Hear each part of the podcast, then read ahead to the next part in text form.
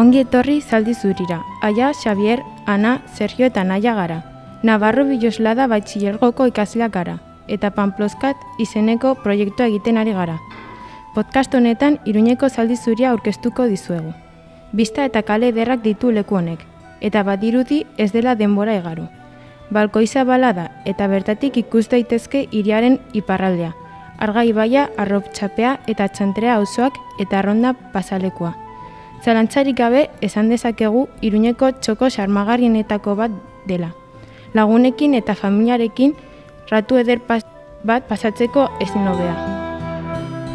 Zaldi zuriaren beatokia alde zaharreko redingo baluartean kokatua dago.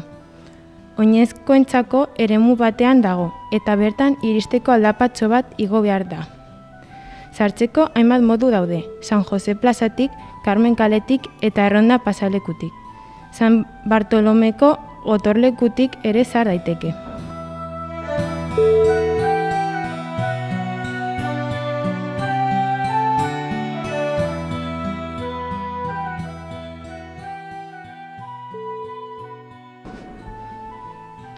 Historiari bide emanez, nabarmendu beharreko zerbait datuen inguruan hitz egingo dizuet.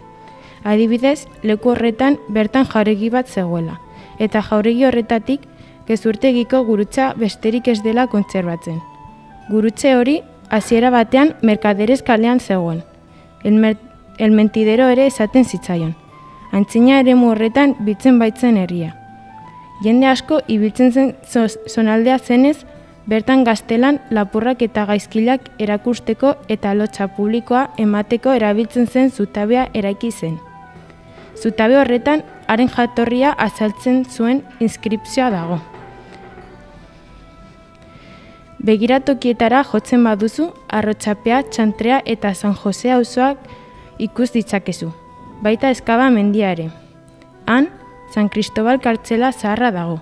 Bertan egondako preso gehienak gerra zibil garaikoak izan ziren.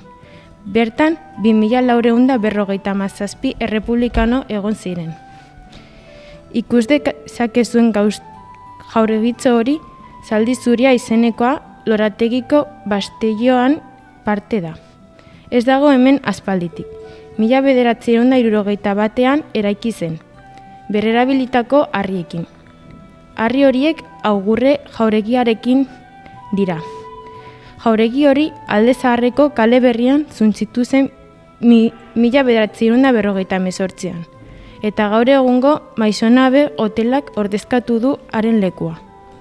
Zaldi zuriaren gandik urbildagon mesoia antzina erromentzako eraikina zen, eta orain taberna bat da. Hogei mendekoan, irurogeiko markadan augurre jauregiko harriekin eraikia.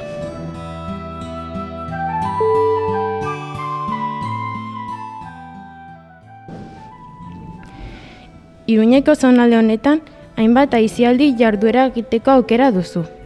Horietako bat paseotxo bat egitea da, arrezien inguruan ditugun biztaz aprobetsatuz. Gainera, hemena zaudela aprobetsatuz, zaldi zuriaren mesoian zerbait hartzea gomendatzen dizuegu. Azkenik, bizita gidatua egin daiteke oinez iruñeko txokoder honetan zerbitzu hori eskaintzen duten agentziekin.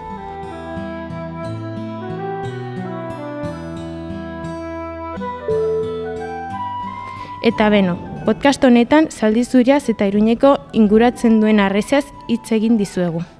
Leko atsegina da, bista ederrak dituena, eta horregatik, arrezietan barrena ibrialdi zabal bat egitera gomendatu dizuegu. Ezkerrik asko podcast hau entzutagatik, etreten igarria zuertatu izana espero dugu. Gozatu zuen bezitaz eta gurterdi.